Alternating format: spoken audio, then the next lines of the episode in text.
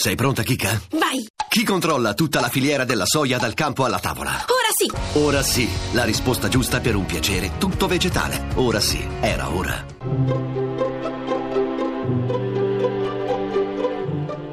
Il pensiero del giorno. In studio Marinella Perroni, docente al Pontificio Ateneo Sant'Anselmo. Per quasi 50 anni i cattolici italiani hanno obbedito al non expedit, non conviene, cioè alla disposizione con cui nel 1874 Pio IX proibiva loro di partecipare in qualsiasi modo alla vita politica.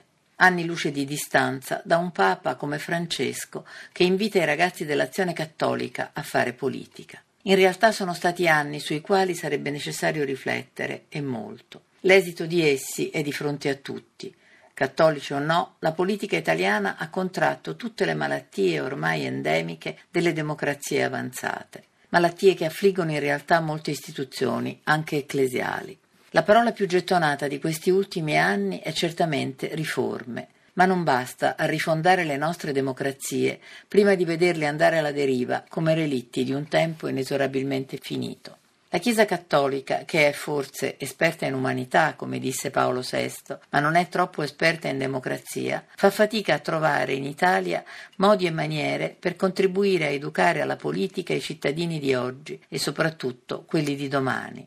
Dovrebbe insegnare una virtù che oggi sembra del tutto archiviata, cioè la lungimiranza. Servono in qualsiasi istituzione uomini e donne preparati, che hanno speso anni in formazione, non i pressappochisti che si improvvisano competenti. Servono uomini e donne forgiati interiormente dalla ricerca del bene comune e dalla disciplina del discernimento. Doug Hammarskjöld, eletto segretario delle Nazioni Unite nel 1953, amava ricordare che il viaggio più lungo è quello che si compie all'interno di se stessi, un viaggio che pochi di quelli che ambiscono a essere eletti vogliono intraprendere.